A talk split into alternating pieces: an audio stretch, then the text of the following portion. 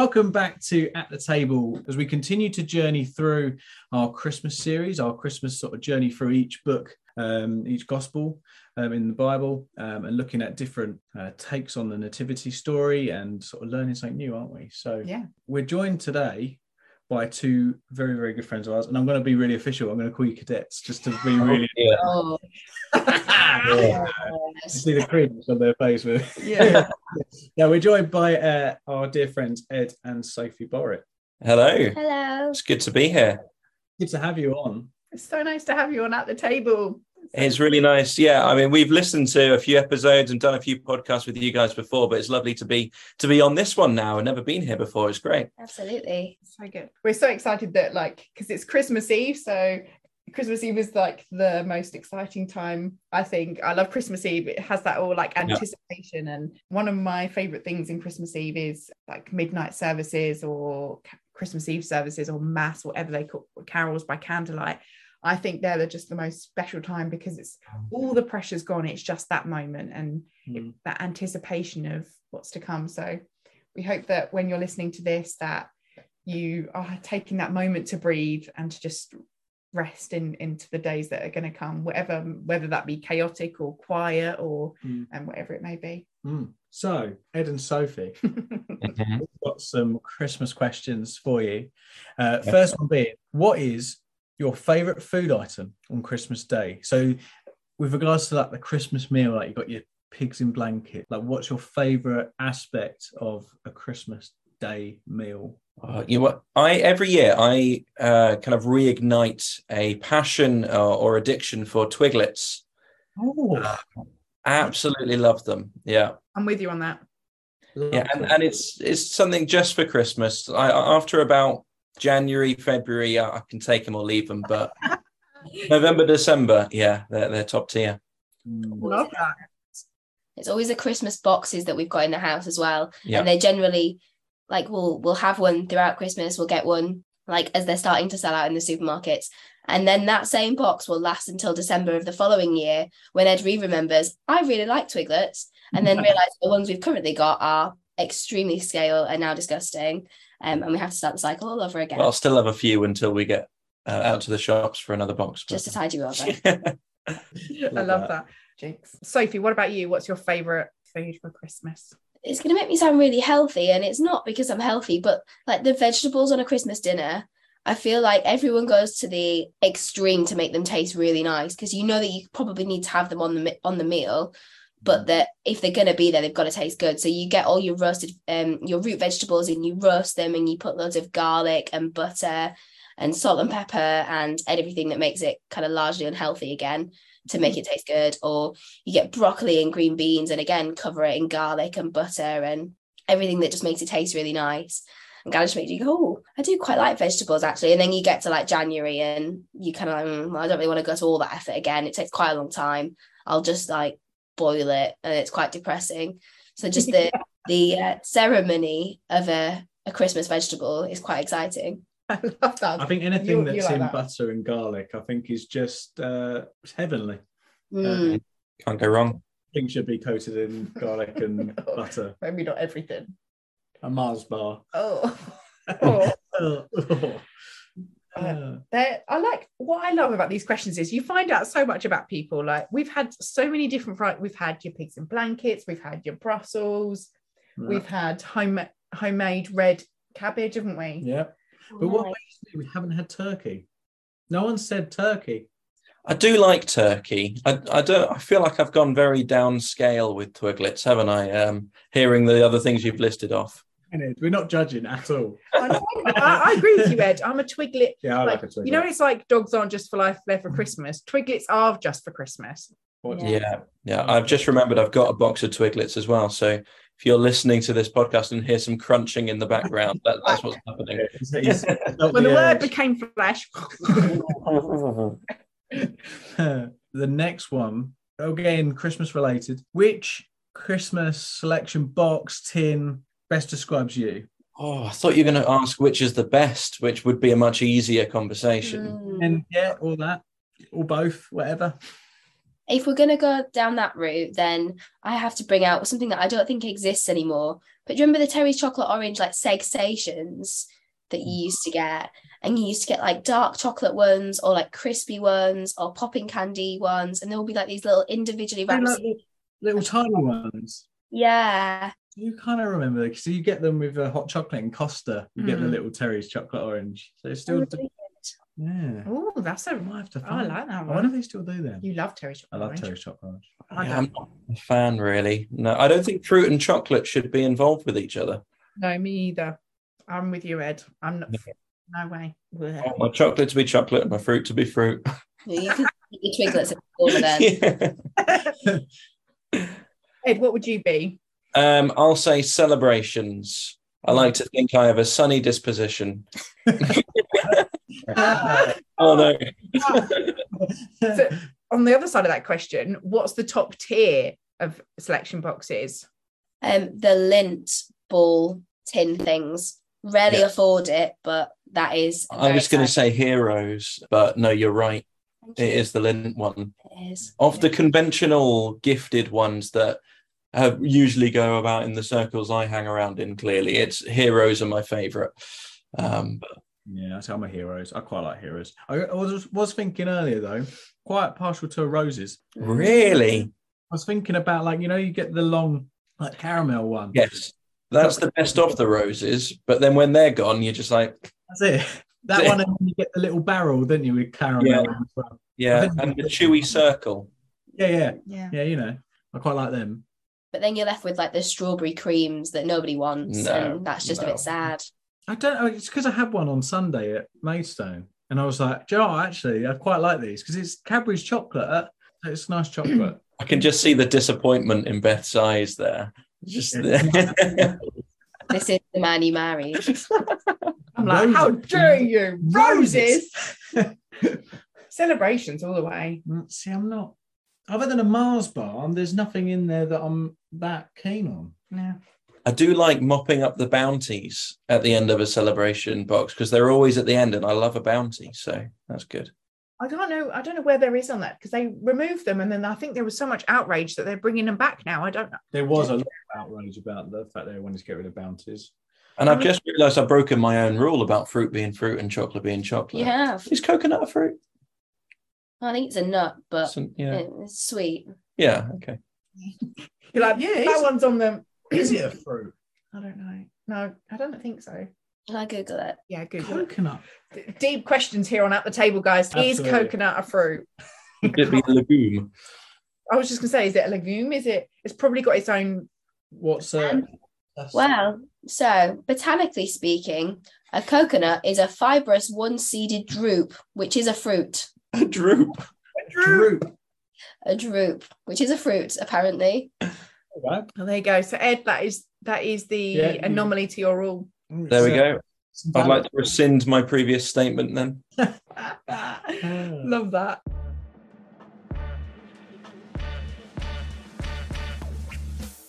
Now, we've been exploring the nativity or the birth of Jesus and specifically thinking about like nativities and the nativity scene.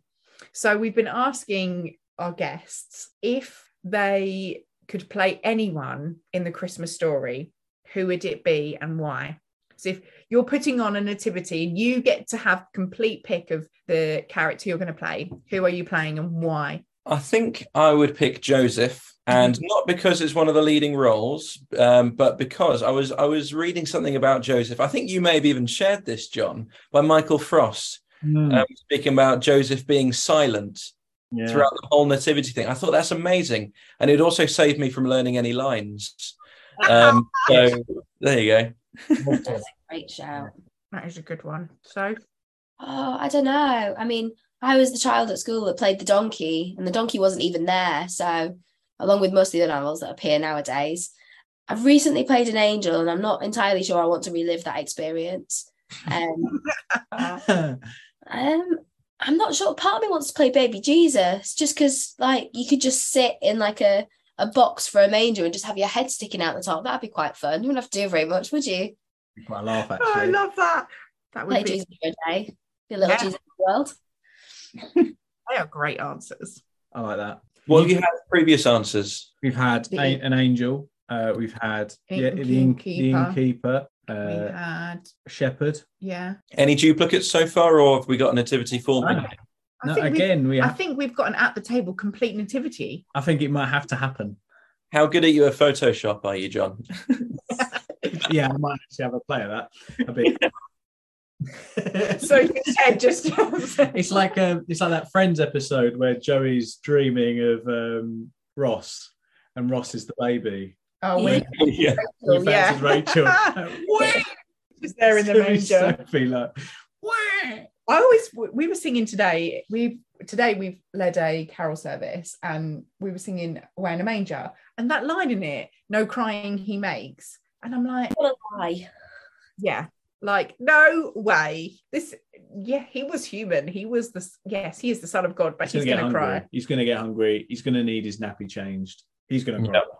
Absolutely. Yeah, it just makes me think about that. But I do love that the nativity, the birth scene of Jesus, has it conjures up so many different aspects of people's imagination and thinking, connect to so many different people, and that's one of the things we've loved exploring through the story through the, the eyes of Matthew, Luke, and then obviously thinking today today looking at John that that it doesn't matter kind of where you are what or like what you are. I'm sure if we asked you guys next year or even next month you might have a different answer because we see things in different ways and that the gospel what it presents to us is kind of a, a window into where we Mm. are.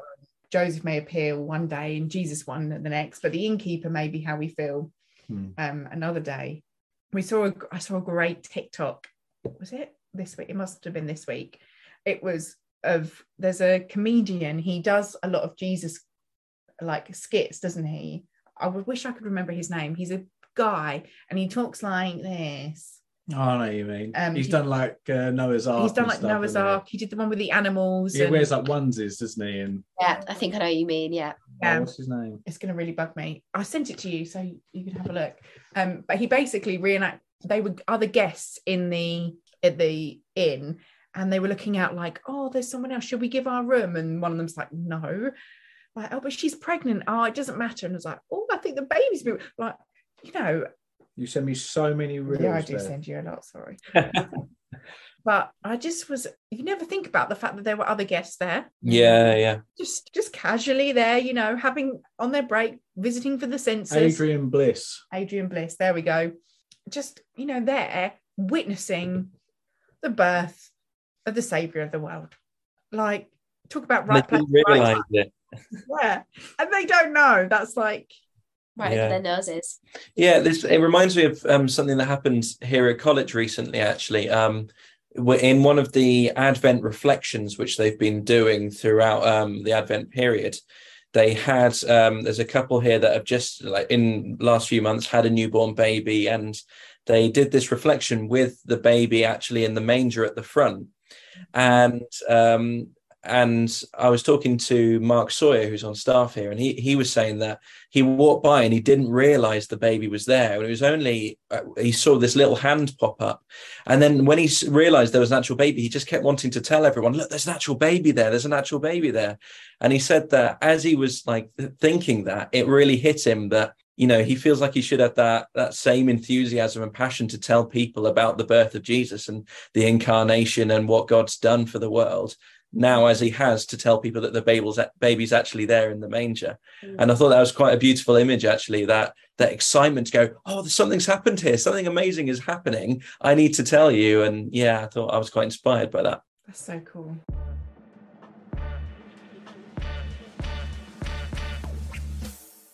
So you've mentioned just briefly that you uh, about your Advent scene, and that's because you guys are training to be Salvation Army ministers at the formal place of training for this for ministers in the Salvation Army, Salvation Army, the William Booth College, and that is obviously a very current part of your story. But share with our listeners just a bit about who you are and perhaps where your story has led you to today.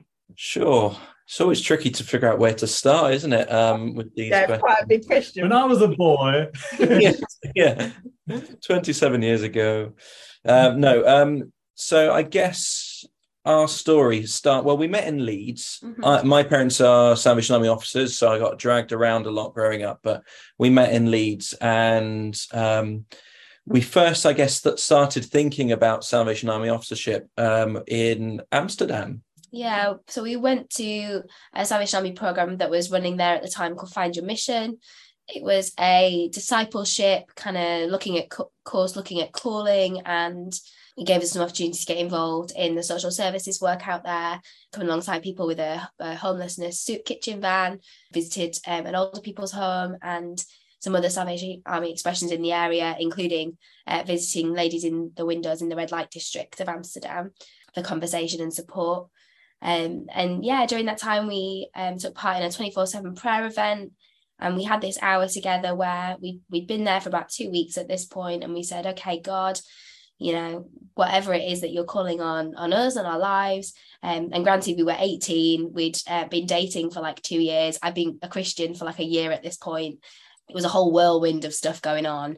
And um, having told this story many times, we just said, oh, well, I got a sense of officership and I said to Ed, oh, I think it's this. And he went, oh, that's a shame. That's what I got as well. Um, and that's not a disparaging comment on officership and what that can look like. But I think Ed, as an officer's kid, just thought, oh, am I really following my parents' footsteps? And me thinking that I'm not entirely sure I've not joined a cult here. Um, you know, really? Is that, is that what I'm thinking? Is that what God's placing on my heart? Um, and is even that what's happening? So we kind of pursued that over the next couple of years and yes time to find out what that might mean. Yeah, so that kind of took us to Huddersfield, where we went to uni, and we were there with Chris and Aidley at Huddersfield Salvation Army, and then we went to um, a place called Copper Beach in Bramley, and we did what they call a pioneer internship or incarnational team thing, where we learnt about um, what it means to work in in the church, what it means to kind of do a bit of pioneering, and had some training in that, and experience in that. And we were there for four years before coming up, to, well, coming down to William Booth Training College, where, yeah, we've been since September. So it's all, well, I was going to say it all feels quite new, but we're kind of just settled in now, aren't we? As we're about to, uh, as we're in, enjoying our Christmas holidays. Yeah. Yeah. But we're still here, we're still going. It's like the weirdest sabbatical you've ever thought to take. But Yeah. the privilege of studying Yeah. and being a student again with, you know, it's just the two of us. We've got very little responsibilities ultimately. It is uh yeah, a, a, a huge luxury to take that time out of life and and come and see what God's dreaming for us next. that's really cool and it's one of those like blessings that god has brought us through the, the weird kind of connections that church and army have isn't it that so we are connected through the pioneer sphere the pioneer world but really i think it's one of those things that when you connect with people in the salvation army your age there is because it's such a the salvation army is such a a weird bubble itself you kind of relate in so many ways you know. We connected over something we connected over pioneering and and the four of us support the salvation army's territory workers enablers for pioneers in the salvation army. And that language is all very very exclusive and doesn't really mean a lot. It just means that we can help support people who are interested in starting new things but with own with our own different spheres. But what grew was this like friendship of just oh yeah we relate to that. Oh yeah we relate to that. Oh yeah we get to that. And it's beautiful that how it we knew each other for a year before we, even more than that before we even met in person which was Yeah. So funny and Such crazy an odd like period, wasn't it? Like COVID and like doing a lot of Zooms, like doing a lot of this, and then Yep. uh, yeah, recording podcasts with you, Ed, and then and then we are like, oh, we might see you in person at some point, and then we yeah, and then now it's did. and now we see you quite a lot it's it's Yeah. amazing It's lovely and it's great. Have you kind of spoken on the at, at the table about what you're what you're doing with uh, William Booth College at the moment and that sort of stuff?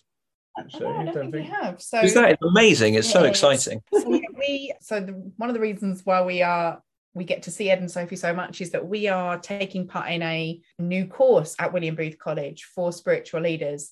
So leaders that um, haven't gone through the two-year living in training, and we get to sit in on some classes and some modules with the um, ministers in training, or we call them cadets in the Salvation Army, and we just get to grow in a, in a bit of in a more formal way we get mm. to have mm. some formal education and come out with with a certificate um, at the end of it but it's really exciting because this is a completely breaking ground pioneering step for the salvation army to have different forms of leaders having access to teaching and mm. learning mm. and training and it's really exciting it makes me smile so much because a verse that has been spoken into my life very often and has pops up all the time is is the Esther verse for such a time as this. And when the mm. four of us sat at that on that front desk of that first week, it was like it feels like that moment, you know, it had one of the things we've identified a lot through this podcast, isn't it? In, is the unbelievable and incredible intricacies of the story of the nativity like all these little moving parts had to happen you know mary was the exactly right person at the exact right time you know even in her life, in their engage, in their betrothal, before their engagement, before the fall, all these the details of this story are so perfect because they mm. had to be for what they had to be. Mm. And I think it, that's so true for this. You know, we could have very easily gone into officership many times. There was many conversations where we have, but we we tried, you know, we listened to what God was placing on our hearts. And, and that's why we, you know, we are where we are now. And the same for you, you know, you came in at the right time. Mm. And I think it had to be this session it had to be your group of of people to make it work for it to to be blended and for us to to do this journey with so mm. it's worked so perfectly and i think it just speaks volumes of god's god's timing and mm, his absolutely isn't it and i'm excited about what it means for the salvation army going forwards anyway like us being a pilot i mean there's there's how many is there doing it 10 maybe yeah. um yeah. but like the idea that what that could mean for future uh, training and what it means for the different types of spiritual leaders that the Salvation Army provides, kind of like your um, your chaplaincy stuff in prisons that they do and airports, airport chaplains, hospitals, hospitals like all of that in, in Yeah, and then you've got you, you to the, in the Salvation Army, we've got other um, types of spiritual leadership like envoyship, which is um, where they can't really go to college or they can't be moved around like officers can because of family commitments or whatever. So they're in, they're brought into that as well. And we and i think it's exciting to see what it means you know maybe maybe we'll look back in 10 years time and actually see a really different salvation army in the sense of leadership which i think is really exciting as well because i think it doesn't diminish the importance of what officers are. It doesn't diminish no. boys are. Do you know what i mean? I think that's really exciting. Mm it's bringing things back into that perspective of the priesthood of all believers and that everyone has a calling place on their lives whether that's spiritual leadership in the sense of a full-time ministry um, in, in church leadership or whether that's um, you know in the the third sector or the, the social sector stuff you know you could be anywhere and be where god's placed you to be and be speaking into the truth of the good news of jesus wherever that may be. Um, and actually it's it's encouraging to see the Salvation Army bringing that much more in line across the board for for all the various types of spiritual leadership that we have. And you know, if you're listening to this and feel called to a full-time version of spiritual leadership, please talk to somebody, whether that's your friend, uh, your parent, whether that's someone that you know associated. Just speak to someone because sometimes to speak this stuff out is to discern and to to work out what that means for you, whatever God may be calling you to that's always worth having conversation about. The army is ha, has this opportunity to, and I think it's stepping into that and to really kind of leverage and step into and allow people or allow people to step into. I think is probably the better word into what God has called them to do and to thrive on all forms of leaders and whether that be you know even down to you know i think the dream is to be big and to go down to you know think about our social services and the outreach that we do to have training even in small chunks you know to that mm. to really open up the education that we have because it is you know it, it is such a good degree you know we are loving doing this it it is there is so much valuable teaching and thought and reflection and it and it can only you know benefit you to to expand or think and it doesn't necessarily mm. mean you have to take everything on board but it's all about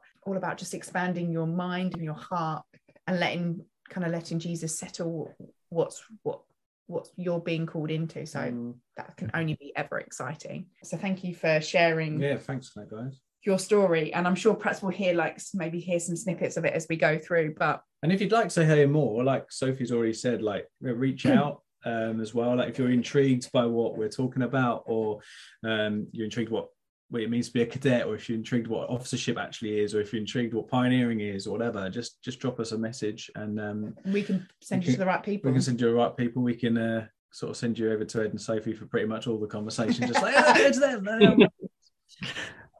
Thankfully we have people for that that are great at doing those things. So yeah, yeah there's always people to direct Absolutely. and talk to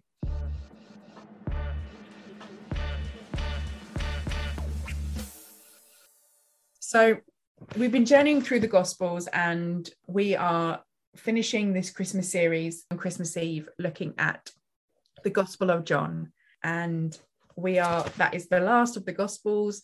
We are starting with john 1 and we're just going to so for if you're listening right now as in the previous episodes we aren't going to read out the uh, 18 verses. So we're looking at john 1 verse 1 to 18 we aren't going to be reading those verses. So perhaps take time now to mm-hmm. pause and have a read. As we said before the bible is accessible. You can easily access it online anywhere. If you type in bible or just type in john 1 1 to 18 it will come up. You can get it free on a Bible app, or if you have your physical Bible because you like physical Bible, you can do that. It's also audible, you know, you can have it audibly as well if you prefer that. But if you are listening and you want to take part in this journey with us, pause the podcast right now and take time to read the 18 verses and then play when you're ready. And we will begin kind of chatting and delving into the Gospel of John.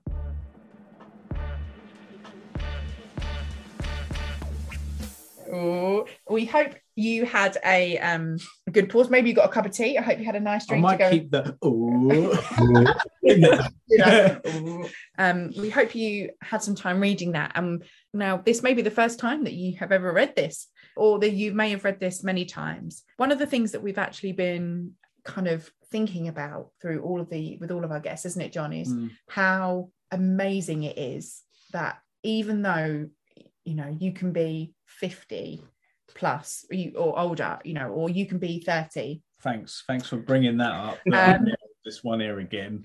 you can and you can hear the christmas story you can read something you know for a hundredth time and you can still find such richness and goodness from it and you can still find new things. And we we were talking with gordon and natalie a couple of episodes ago about how this is because it is the living word and it grows and it mm. is moving and it changes. So it's so beautiful that whether this is the first time or the 100th time you've read this you know you're hopefully getting something from it today so, what do you guys love the most about this passage in particular? Before we kind of get into the perhaps the Christmas bit, but what do you love the most about these eighteen verses? Like this, these eighteen verses just absolutely blow me away.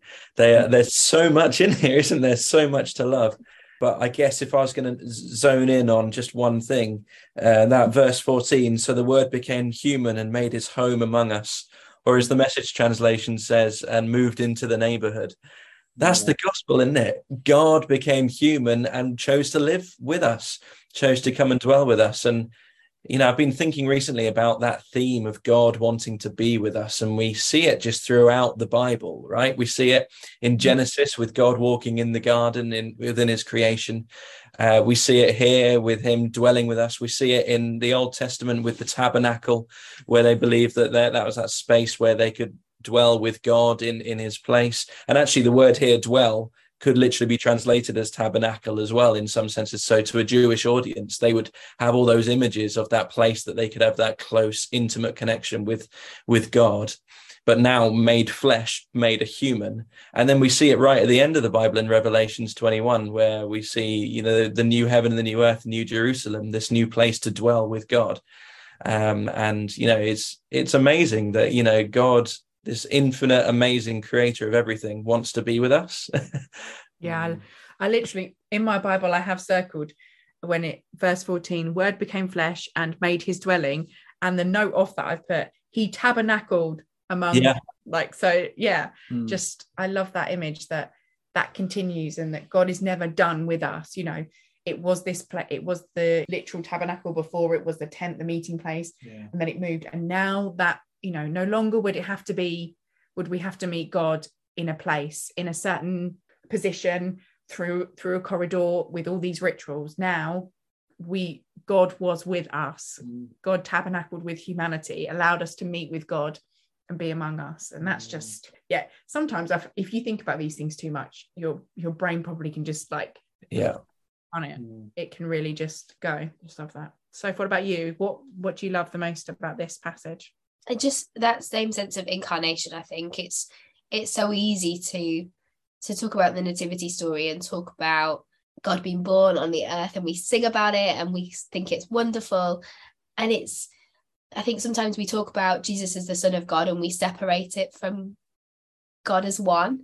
You know when we talk about this triune god god themselves incarnate physically incarnated into a baby on earth Mm. I mean that that is just absolutely mind blowing. There's there's just something about yeah as we particularly come to it in the the Gospel of John and we you know in the beginning was the word the word was with God and the word was God. Mm. I think it just really emphasizes something that we know is there but I think we take for granted that it's not just the son of God it's not this separate entity that doesn't have a link and isn't one you know jesus is god you know he is the physical manifestation of of god saying okay i'm going to come and be with you and show you what i'm like. I'm going to come and be with you and show you how to live life in all its fullness. And i'm going to do it in the most vulnerable way possible. I'm going to trust a young woman um a young couple and they're going to raise me and they're going to you know teach me how to walk. Like there's a beautiful picture um i can't remember who it's by and i can't remember exactly what it is but it's jesus as a baby and he's got like i think he's got god on like a blindfold over his eyes in, in gold and like um a, an adult's hand kind of wiping his bum with a gold cloth in the other. And it's just this that reality as, as we spoke about earlier you know we sing you know kind of this meek and mild jesus that could have never possibly cried because he's the absolute epitome of what a christian child should look like according to once it it once in royal david city Yeah. there's some questionable lyrics in there i think that we potentially sing nowadays and i'm willing to hold my heretical hand up to that um, but there's just something really powerful about this awesome incredible god that we worship and that we adore that was willing to to come and, and be flesh to Mm. to experience everything that we as their people just you know struggle through on a daily basis. That, that's just so powerful right? And i sometimes i again i just can't i can't sometimes wrap my head around it because it is so incredible. And i feel like because we talk about it so much it loses not and i say this in the in the nicest way possible but it loses its that power because just like you know when something's so magical like you hold on to it and it's but you're like we and we talk about it so much and it like oh yeah that happened but Mm. that happened like it's it's Mhm. unbelievable to think that the god who can part a red sea the god who can you know heal the blind the god who can raise the dead the god who can make a person completely change their life of addiction about you know a god that can move mountains Mm. also wants to know how we live and walk and feel and came to be with us to continue that relationship and that that just is Mm. that that is all the same god the god that is provider healer you know everything Mm. is it omnipresent loves beyond imaginable the god who can do things beyond our even our comprehension decides that we are worth coming to that that he, god wants a relationship with us. And Mm. I just yeah it makes it makes doing these things when you you know when we when we do work or when you serve people and they're you know they thank you you think it's not of me because I'm not like you just feel so humble in these. It's very humbling isn't it? Yeah. I think for me, like we've already said it, like this whole thing about being the living word, and the, obviously the a lot of translations, just like in the in the in the beginning was the word. But we were talking last last time out with Sarah Rose, weren't we, about the tra- uh, the Passion translation, and I love the Passion translation with this because it says in the very beginning the living expression was already there, and that the fact that it's calling it the living expression for me just shows that kind of um, poetic aspect. I think that's what I love about the Passion Translation is it it just makes it very poetic, and I mean it's mm. quite a mm. poetic passage anyway, isn't it? But there's a bit that always stands out. And again, it, we were talking it was Sarah, uh, talking about this with Sarah Rose last last time out around because we were talking around the aspect of the when the angels came to the shepherds, and we were saying about how that bright light, like how bright that must have been. Like it's not mm. just this angel appearing; it's like with a with this you know out of the heavens this bright bright light, and it says this in verse five.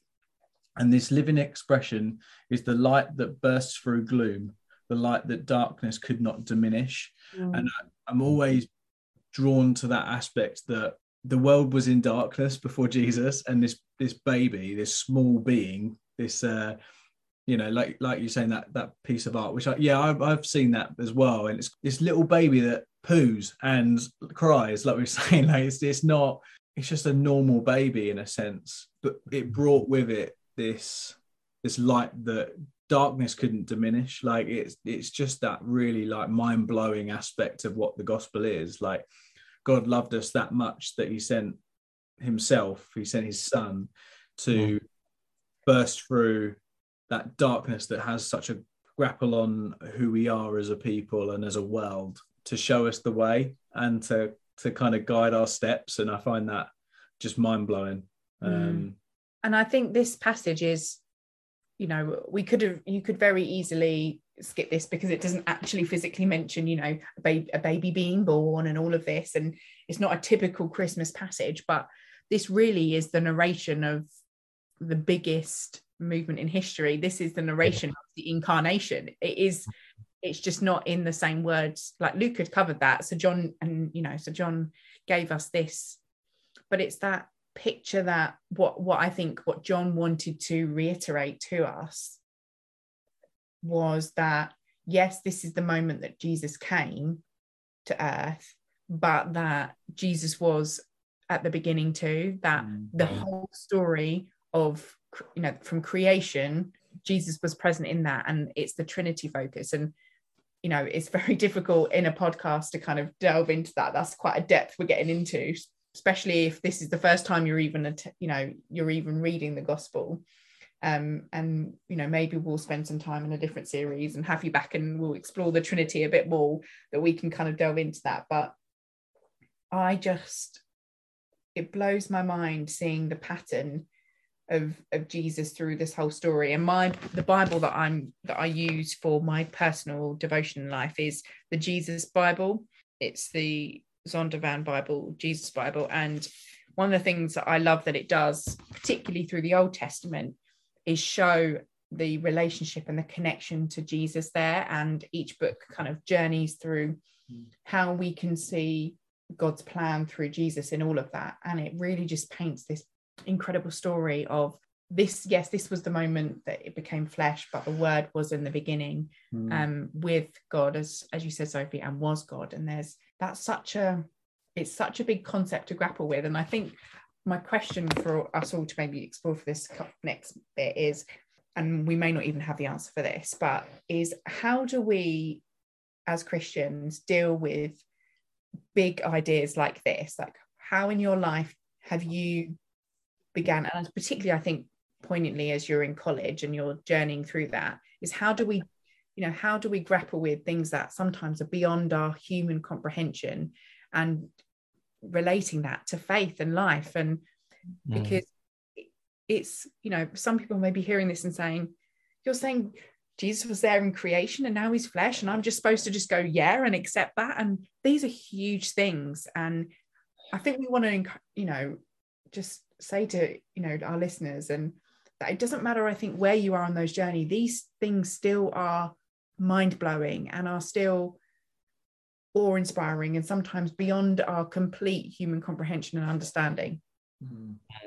They're not something that I'm not like, yeah, I fully get this. I'm I love it and I can I can delve into it, but I'm not like, whoa, I think if I really truly got that, I would just be it for me, and this is something we've spoken a lot about because there's so much in the Bible, so much within theology and you know doctrine if you want to get really gritty with it that is confusing and it's hard to deal with and it's you know emotional you know we're, we're talking about the real stuff of human experience here. We're not talking about wishy-washy ideas. We're talking about what does it mean to be human? What's our purpose on this planet? What what what happens after we die? What is eh, all of these huge big life questions. Mm-hmm. and i think sometimes when you read a passage like this it's like listening to a symphony where you just experience it. And though i couldn't tell you like what all the different parts of it are how it was constructed maybe and maybe i could spend years and years and years studying it and still not know what was in the um, the composer's heart when they wrote it or or what the the the process of that was. Um, i i could gain so much truth and life and goodness from it um, just by grappling with it. And actually i think sometimes that's what scripture calls us to do because if you go into scripture and say, okay, I'm going to unravel every mystery and understand every question in this book. I'm going to get to the bottom of it all and everything's going to be perfectly clear. You're going to find yourself frustrated and you're going to find yourself running into dead ends. And, you know, I, I say that because I have. um, but when I read this, you know, sure, I want to study it. I want to learn as much as I can but at some point, I've got to say, you know, I, I need to stand back in awe and wonder at the amazing mystery that God has presented through Scripture, mm-hmm. and just say, wow, wow, you know, thank you, God, for inviting me into this conversation. And um, and there's so much that we can learn from it just by, I, I guess, taking that posture as well. Yeah, and I think that's been one of the really beautiful things about kind of coming to a faith for myself is you kind of you you figure out what this Jesus thing might mean and you say, okay, well, I don't know what that means for me. Let's find out.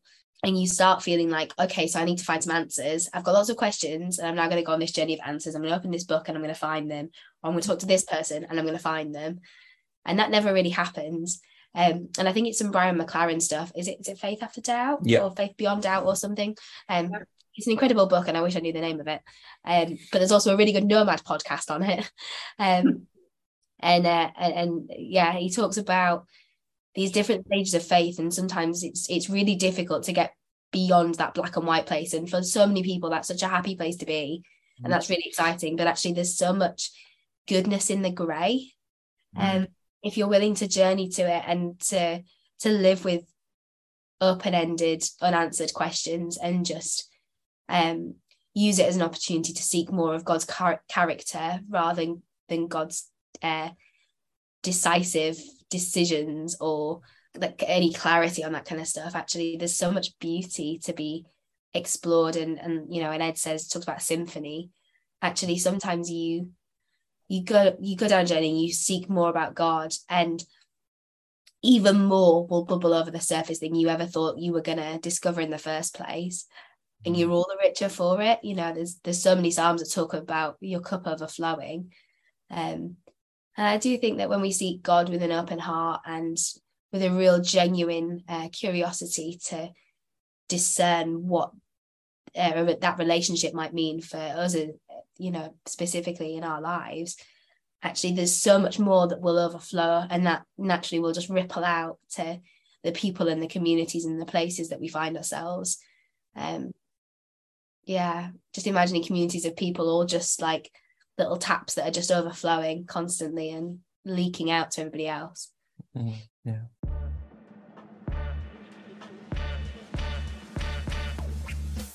Thank you. That's mm. just, I love those pictures and so funny.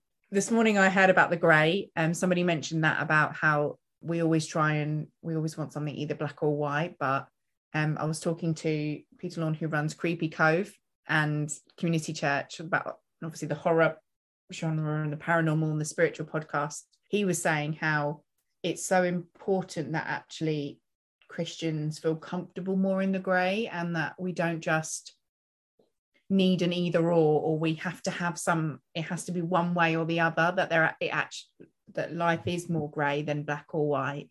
Um so yeah i love that that's clearly a message that god is trying to um share out today because i've had that twice today alone in separate contexts so.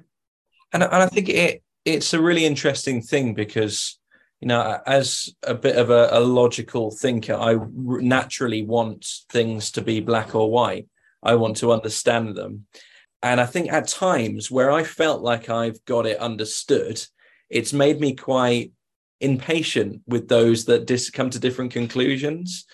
But mm-hmm. as I've learned more, I've realized how how little I actually know about anything. and what what was black or white has become very grey in many places. And I've noticed alongside that, me being a lot more compassionate to people that have come to very different conclusions to me. And um, because may- maybe they're right. Who am I to say? I mean, yeah, I, and and just learning to hold all these things really loosely, like just gently holding these ideas rather than gripping onto them firm. Um, I think has has been a, just a positive thing for me. Yeah. I think, like for me, like I always think about how you know we worship a God that is full of color. Like He sends a rainbow at the beginning when there's all that issue with um, the the story of Noah and all of that, and then all the way through creation there's color you know and yeah. i think we can so easily forget about all that color where we're looking for the black and white if you know what i mean.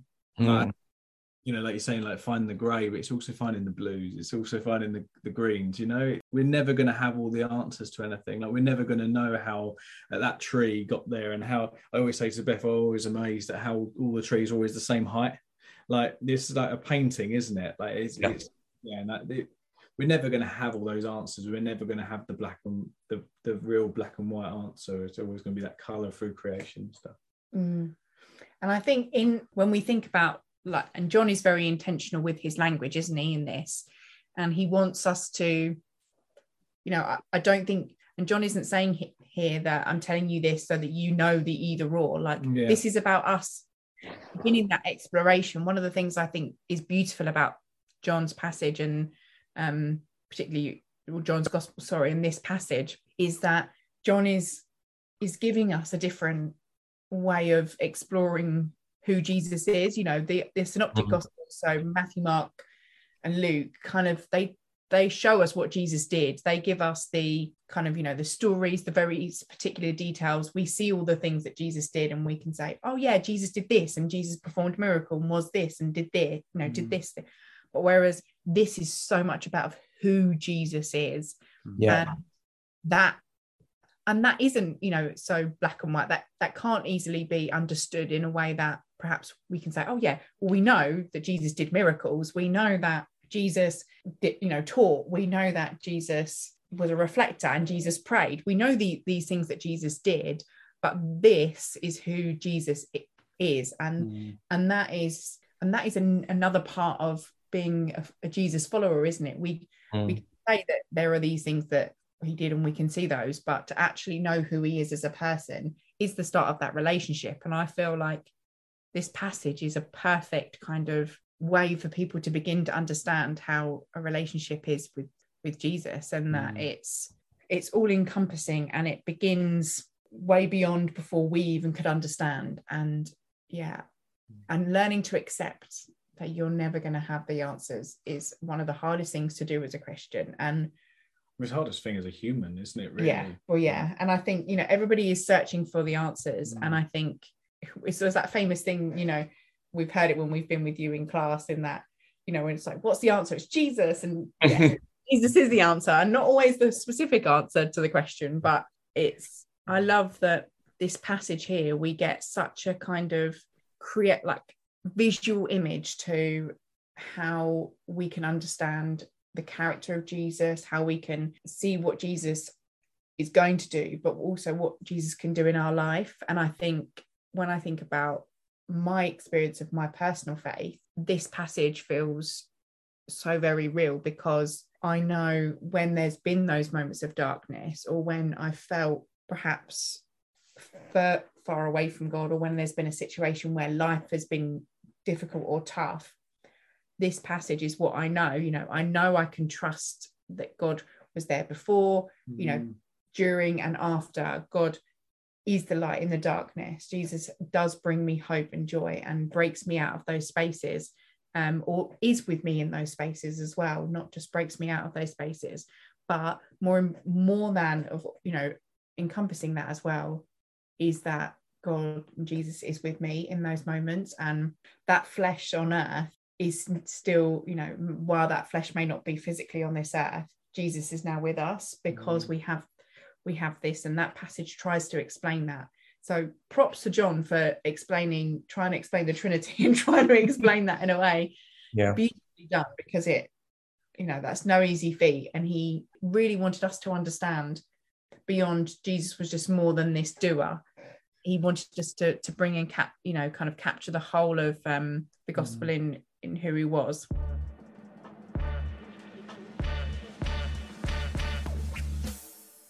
It mentioned there was a man sent who was named John, and he came as a witness to testify concerning that light, that all may through him might believe. John testified concerning him, and he cried. So I'm this was verse six, and I'm jumping down to verse 16. John testified concerning him. He cried out, saying, This is the one I spoke about when I said, He who comes after me has surpassed me because he was before me. Out of all his fullness, we have received grace in place of grace already given. And then we go into a lot about Moses and the law and yeah I think the whole thing with John the Baptist is just so underrated. Like yeah. who who this who this man is. Like who you know this is a obviously not as important as Jesus coming, but is is important. like, this is not. Yeah. Um, you know, there's not many people in the Bible that were born like this. Do you know what mm. I mean? Like this is a God sent. It's not not like the Son of God, but this is someone that's been born for a purpose. Like he was born it's a bit be like like a king. Like you know, like I think about like William and Charles. Yeah. Like they're born with a In, sole purpose on earth. Like he's born to be the messenger. Like you know. Yeah.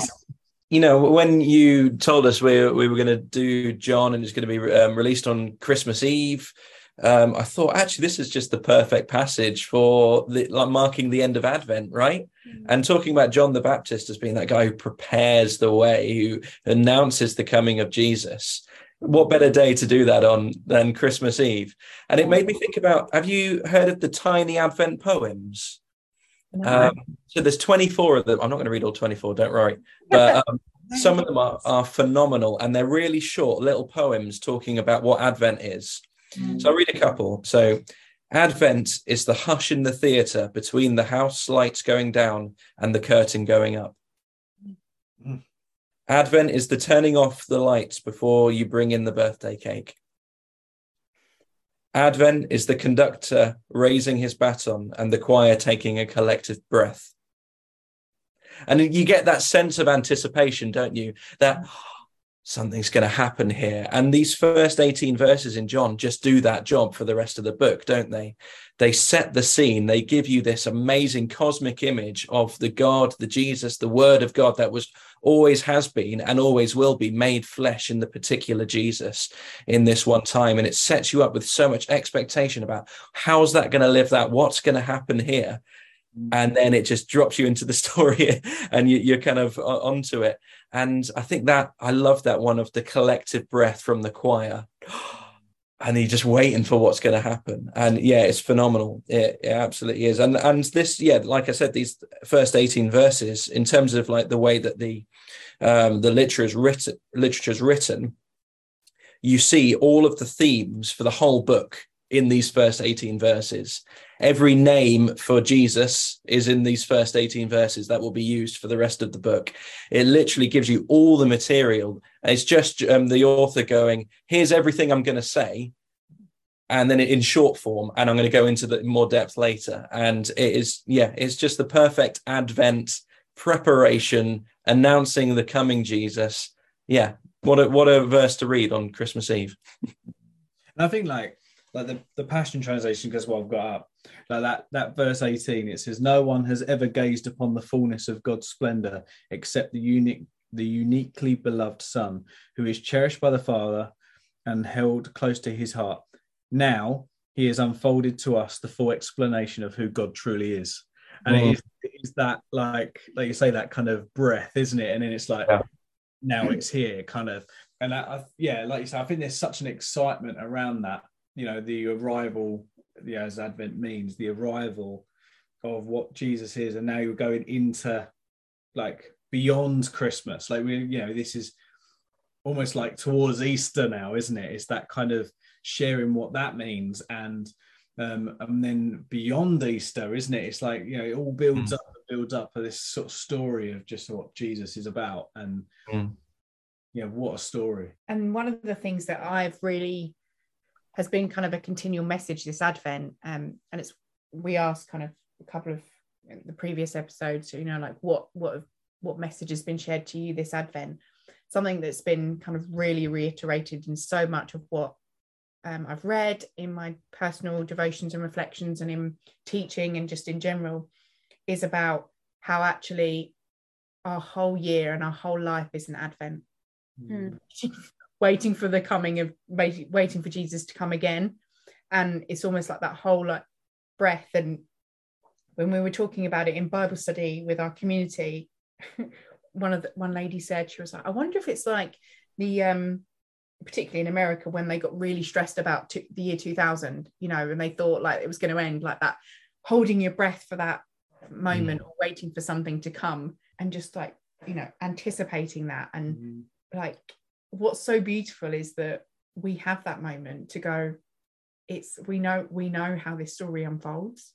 And Yeah. like i love on christmas eve just sitting and thinking about the complete majesty that is and that we get to we get to continue you know the message that john the baptist you know started. He was the you know the that, that messenger. He was the one sent to share that message Mm. we get to continue that baton in a relay race almost like passing it on and on Mm. and what a- and I, you know i say this it sounds very lightly how i say it but i think all of us particularly those of us who go into ministry hold that so very dearly that we get to be the one you know we get to live our lives daily like sometimes i just sit in awe and wonder and i don't know Mm. about you guys that we get to do this like Mm. what a privilege that God called us to life, you know. And I'm sure there are, you know, and there are other people who, you know, live different jobs and have different calling and vocations that get to do that in different spheres. But,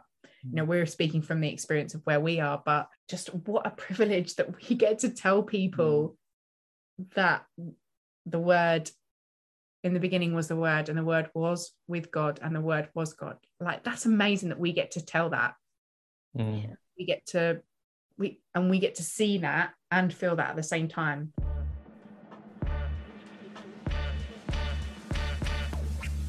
I think it's um one of Sam Wells' books. Um, I think it's only his prologue or his introduction, and it's a Christmas Eve speech that he gave at a church a couple of years ago. I can't remember what the name of the book is called. Nazareth Manifesto. That's the one. Not very good with these book titles, am I?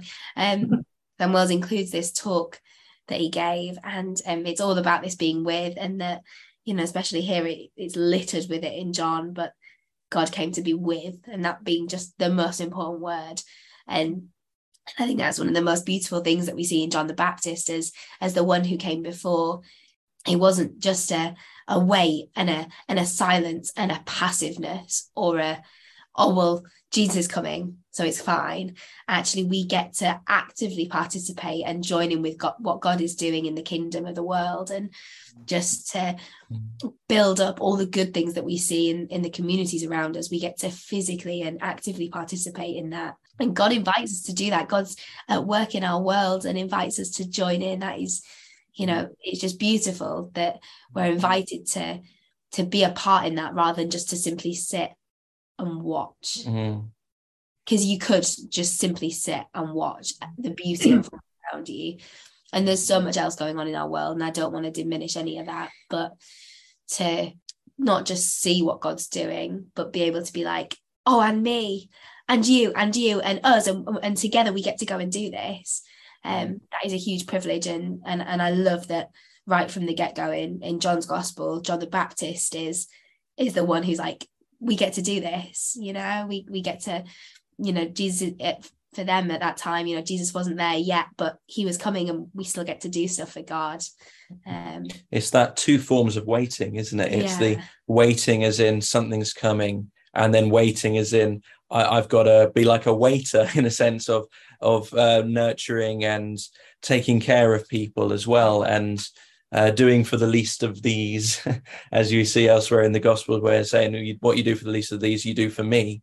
Actually, what what the the way that we interact with the world is directly related to who we see Jesus to be, and yeah, that that those two forms of waiting in in the active one and the passive, we need we need both of those elements, don't we? You do, and just as Beth said, we get to do that alongside each other.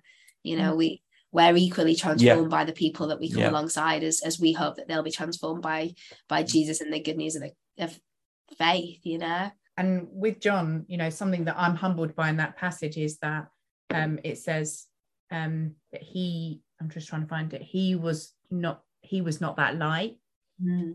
and we can easily gloss over that because I think it's important reminder to us that although we are witnesses to that and the witness is a serious task you know to establish the truth to give ground for faith and to to bring that good news is a serious thing and we don't take it lightly but we are not the light yeah. we are not the ones that that where the transformation takes place right. we we are witness to that we share that news mm. the transformation doesn't happen by our feet only by god alone and it wasn't even john the baptist you know he had the great message. He was that first you know witness essentially named but we are not that light. And you we have to be a humble reminder. And i think particularly in the salvation army sphere and at christmas when there is work and serve and in service to the community i think in particular we have to remember that we are not the light. We are not the hope. We are not you know we are witness to that because of jesus and that is an important reminder at this time to that we don't try to to take that light for our own sake.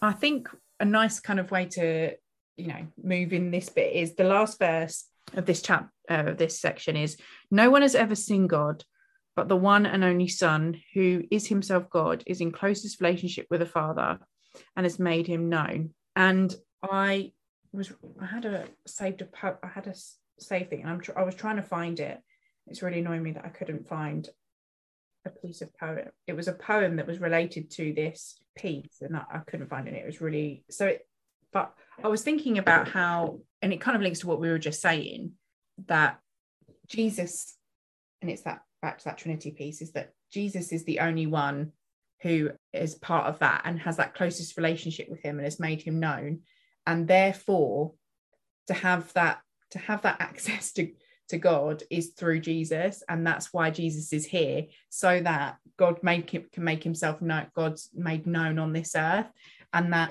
you know to see to understand God, because I think the Old Testament can be a bit confusing. There's a lot of there's a lot of things that go on. It can be you know creation, and then you've got murder, you've got betrayal, you've got lots of mm. different things, but there's also prophecy, and there's battles, and there's miracles, and there's these great things you know great people there's these great moments with god. There's so much that happens in the story of the old testament.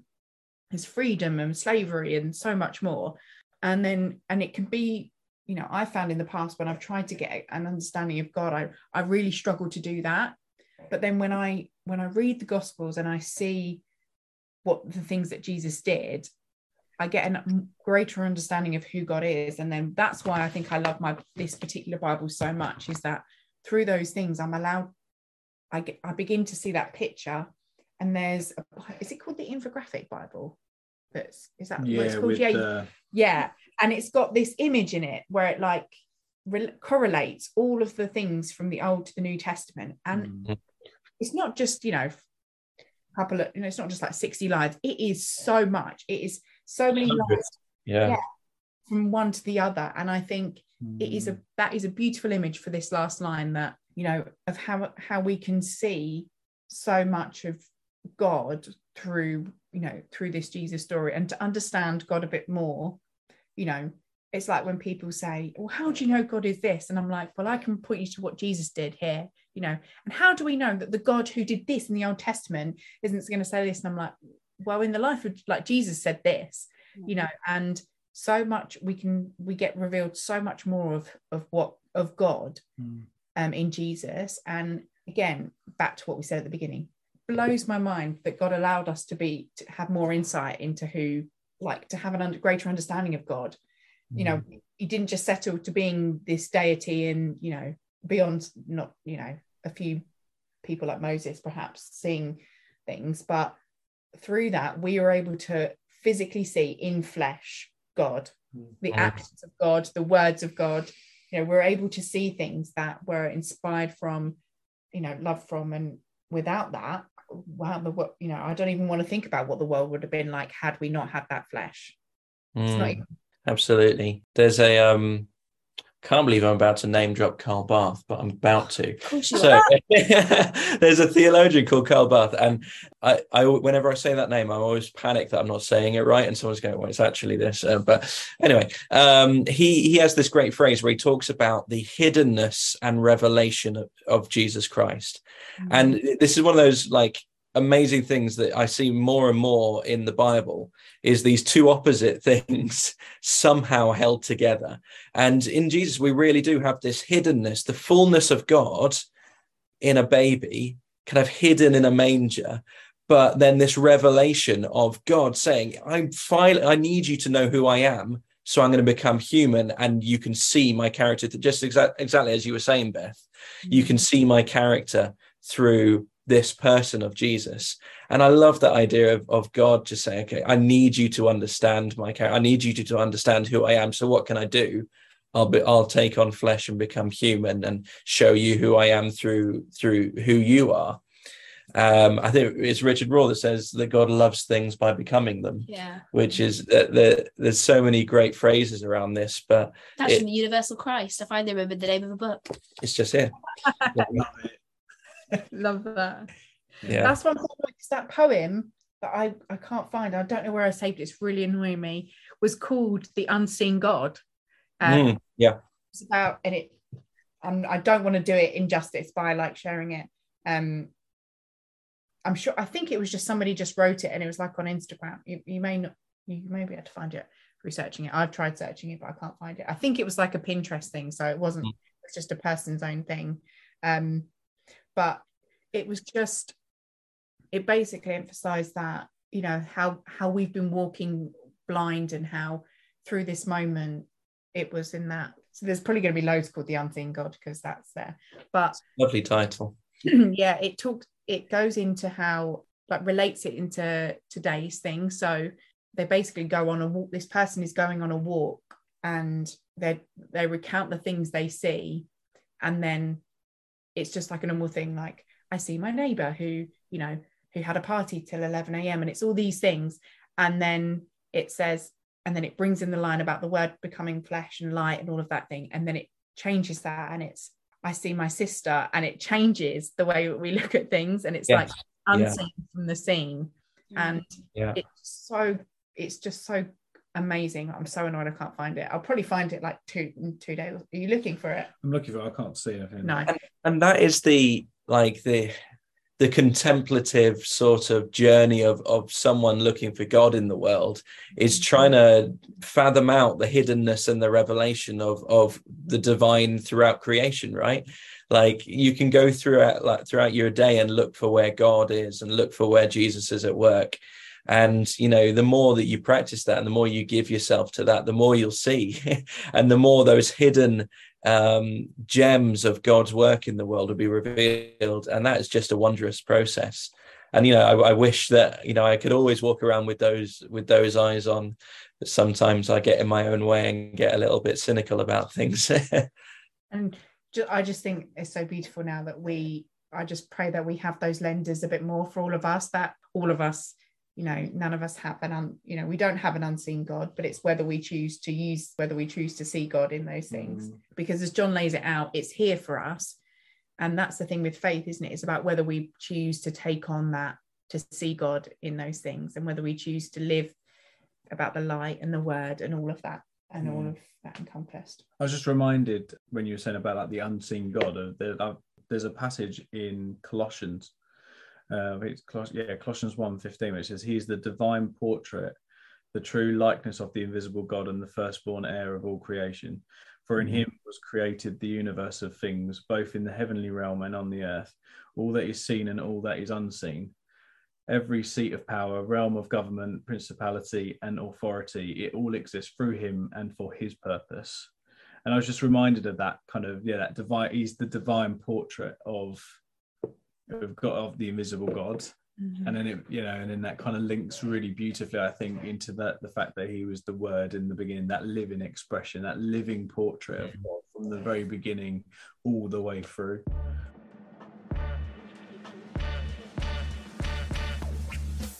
I love. I just. I, oh, I thought what? You, you smiling at me. I thought you were waiting for me to say something. I was like, was I supposed to say something back? no, I, I'm. I'm just amazed how much richness and goodness we get every time. And then I'm like, why am I amazed? Because it's the living word. Like, why am I so surprised? But I just love doing things like this because I'm just, yeah, I can just constantly read things and be challenged and inspired. One of the things that I love that we get to do here is, you know, in our community that we have we you know there are some that are people who pray and there are some that are not and mm. just wondered if there are is there something specific for our listeners that you perhaps would like prayer for um that they can um, support in prayer as a community for you i think one of the things that perhaps been feeling recently is that we, we came to training college because we really felt God was calling us here and because we we had kind of been out in communities, you know, telling people about Jesus and doing church and living out all this stuff. And you kind of come to college and you have two years here at the William Booth Training College where we're kind of we're doing that in some areas but we're kind of just learning about doing that in other areas. And it's it's quite a a, a difficult uh, skill to stop if that makes sense. And we're in a place where we kind of feel well i certainly feel like a little bit stopped at the moment. And maybe that's a good thing. Maybe i needed to stop. Mm. maybe god's going to use that um well god uses everything doesn't he? So uh, hopefully he will. Um but uh, yeah, I think just prayers for having having the eyes to see God and Jesus in in this period of life as well, and to really make the most of it. Um, yeah, while we're in John, uh, like our favorite verse probably in the Bible is John ten ten. I've come to give you life and life to the full, life in all its fullness. Um, yeah just pray that we will have the eyes to see life in all its fullness and to and to choose life in all its fullness wherever wherever we can. Yeah i think the another translation of that verse uses the word abundance life in all its abundance or uh, overflowing abundance. And um just yeah i think it's i think that's why i called it a weird sabbatical because it is kind of a stop on everything that feels yeah. normal or usual about life um, to come and be a student again. But it is a huge privilege um, and a luxury, mm, and yeah. just not just for ourselves, but for for anybody, um, whoever may be listening to this today. Just uh, prayers that you put on your abundant goggles mm. um, and see the the breadth and wealth of what God has placed all around you mm. and around us. Thanks, guys. I just keep thinking like the Salvation Army has a wonderful word. We use we use retreat a lot, which is yeah. quite my dad used to say. Um, it's quite funny for an army to keep retreating. But I, quite I quite like it. Like I think for you um, as your friends, seeing you being able to have a bit of a retreat. Um, mm-hmm. and actually using this time to build and to grow and to deepen your faith and to deepen your understanding and um, to, to, focus on you as well. Um, I think it's very easy when you're in ministry to always give, um, but to receive, I think is going to be good and to be fed. So, yeah, thank you guys for being at the table today. We've just got one question left, um, which yeah. I need to ask. If you could have anyone um, at the table, uh, dead or alive, well, you, you, let's make it Christmas Christmas well, We yeah, we've kept it Christmas theme for this Christmas one, haven't we? Um, so if you could have anyone at the Christmas table, dead or alive, that will get involved with like the games and watching the King's speech, whatever afterwards, all that kind yeah, of stuff. So who do you want and why? So they're gonna have lunch with you, and then of course they're gonna play the obligatory games. And side note, the Borits are the Kings masters, king queens. and queens of game board games. So anyone the, the who coll- goes there. The collection is one word insane. Impressive, uh, yeah. Um, never, yeah. So they've got a lot to live up to these people coming to you for ball games. So um, important to know. But who are you having and why? Um, oh, is it one collective or do we get one each? You can get one each, or you can get a collective. You go. Okay. Um, I would so keeping Christmassy themed. I'm gonna have Mary because I mean, why not? I mean, I listened to a Nomad podcast the other day, um, where they interviewed a guy called Kyle Roberts. He's released a book called A Complicated Pregnancy, um, whether Mary was a virgin and why it matters. And just sticking a heretical head on. I've just something I've been pondering a lot recently, and and and working through this tension of the the the God incarnate, the God who came to physically dwell among us, and who was fully God and fully man, um, and yet have this idea of a virgin birth and how the two go together, how they don't go together. Just something I'm pondering at the moment. And I think she'd have a cracking game of wingspan with us, um, which is about birds. Ah, Love that idea of asking her all the difficult questions of um, yeah that kind of difficult pregnancy journey and um, everything else that came along with it and then just having a nice nonsensical game about birds because why not I heard she's good at Uno as well, to be honest. oh So good to know good to know love that. That is a great answer, Ed. Uh, I'll have Richard Ayoade, please. One of my favorite comedian actors. Uh, think he's really cool. And I think it'd just be very fun to have around and play board games with. It's not a serious answer, is it? But it's, it's one that- I all right we get one each Yeah. we can have one big table Can we invite you guys as well?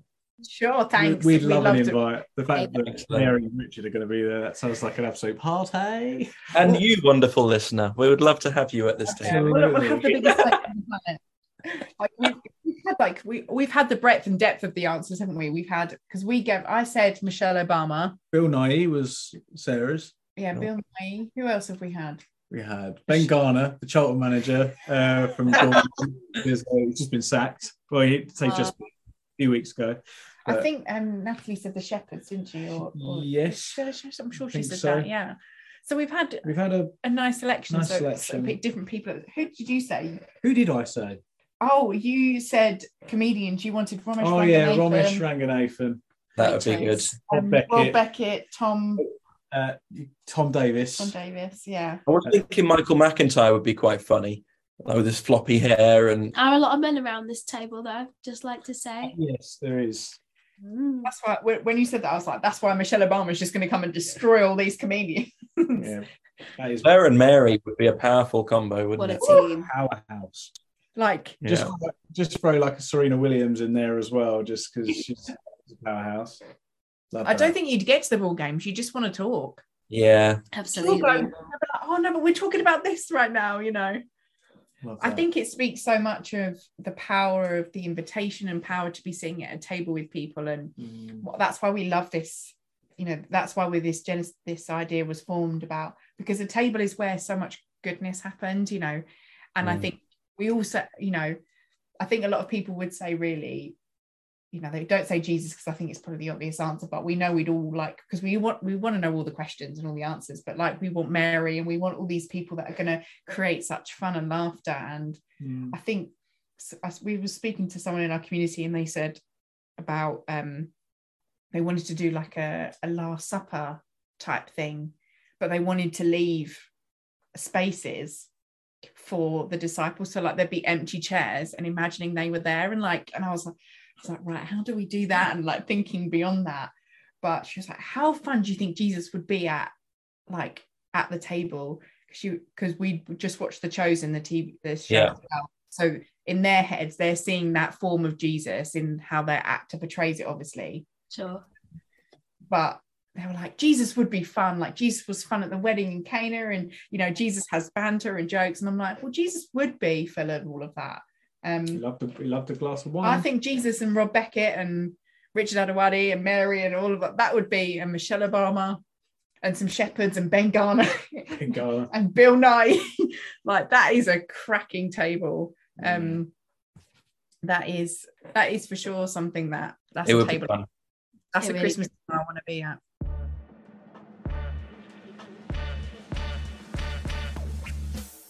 Honestly, thank you so much for for coming on on it's Christmas Eve.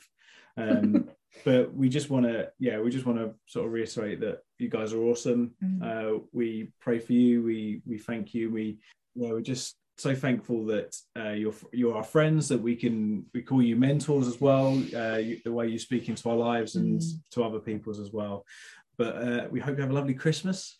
We hope that uh, it's a nice time uh, with whatever you're going to be doing. And you, to you, our beautiful community, we thank you for listening and journeying with us through the Advent slash Christmas season. It's been um, a beauty to to have guests with us at Mm. the table, albeit virtually, but it's been a joy to sit and listen to how the Advent season is revealing more of the wondrous, marvelous God that we love and serve. And I think our prayer you know, and I'm sure that I'm speaking on behalf of all the all the guests and and John and even you as listeners, but I think All the guests and, and John. um, I think I'm speaking on their behalf, you know, in saying that our prayer for all of you in, is that in this you've been able to capture something more or capture something new for Mm. the first time of the wonder of the miracle of Christ coming, becoming flesh on earth, what that means, and that Jesus is available to you. And we've said before many times that if this is something new to you and you're exploring that, please reach out to either us or people around you, um, connect to some friends you may know who are Christians, or just Google some questions, search some things. Google's great. You can find some questions there. Or open a Bible, search it in there, find Mm. this more about God yourself. But our prayer this Advent season is you find the beauty in the amazing, intricate details that our God weaved together Mm. and that you enjoy this time together and just live in the joy, live in the wonder, live in the the hope, the mess, live in um, the wonder, the witness, li- live in it all. Mm. And if you're going to do that, and if you have any questions or if you want any comments about this episode or others, please feel free to comment on our um, socials. You connect to that at the table on Instagram or the group on Facebook.